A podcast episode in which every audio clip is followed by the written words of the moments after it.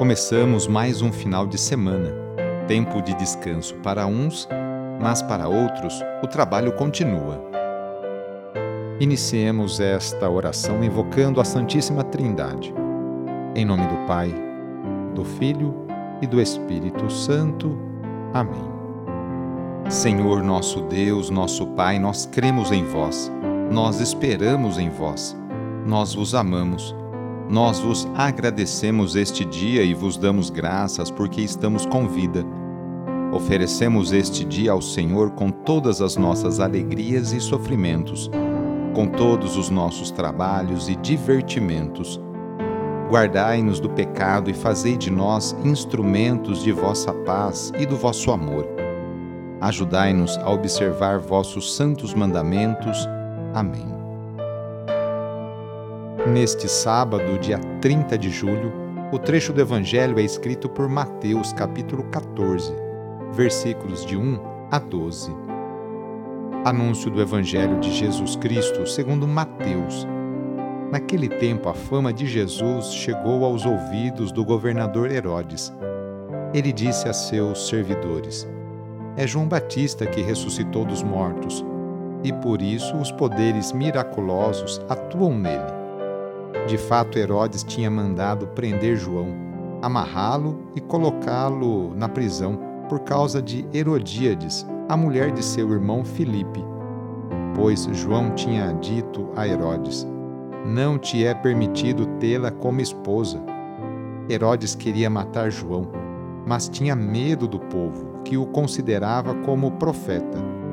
Por ocasião do aniversário de Herodes, a filha de Herodíades dançou diante de todos e agradou tanto a Herodes que ele prometeu, com um juramento, dar a ela tudo o que pedisse.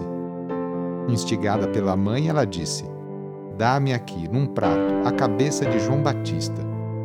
O rei ficou triste, mas por causa do juramento diante dos convidados, ordenou que atendessem o pedido dela e mandou cortar a cabeça de João no cárcere. Depois, a cabeça foi trazida num prato, entregue à moça, e esta a levou para sua mãe. Os discípulos de João foram buscar o corpo e o enterraram. Depois foram contar tudo a Jesus. Palavra da Salvação. Hoje a Igreja no mundo inteiro faz memória por São Pedro Crisólogo. O nome deste santo significa aquele que tem palavras de ouro. Pedro Crisólogo mereceu este nome, pois era um grande pregador da palavra de Deus. Ele nasceu em Imola, não muito distante de Roma, na Itália, no ano de 380. Filho de pais cristãos, foi educado na fé e cedo ordenado diácono tornou-se um dos maiores pregadores da Igreja. Sua amizade com a família imperial auxiliou na sua ascensão ao episcopado. Foi o primeiro bispo ocidental da Diocese de Ravenna. Como bispo, nunca se preocupou com as aparências externas, mas dedicou seu tempo e força para o cuidado com o povo, sobretudo aqueles mais necessitados Pedro Crisólogo escreveu no total 176 homilias de cunho popular, através dos quais dogmas e a liturgia eram explicados de formas simples, direta, objetiva e muito atrativa, proporcionando incontáveis conversões.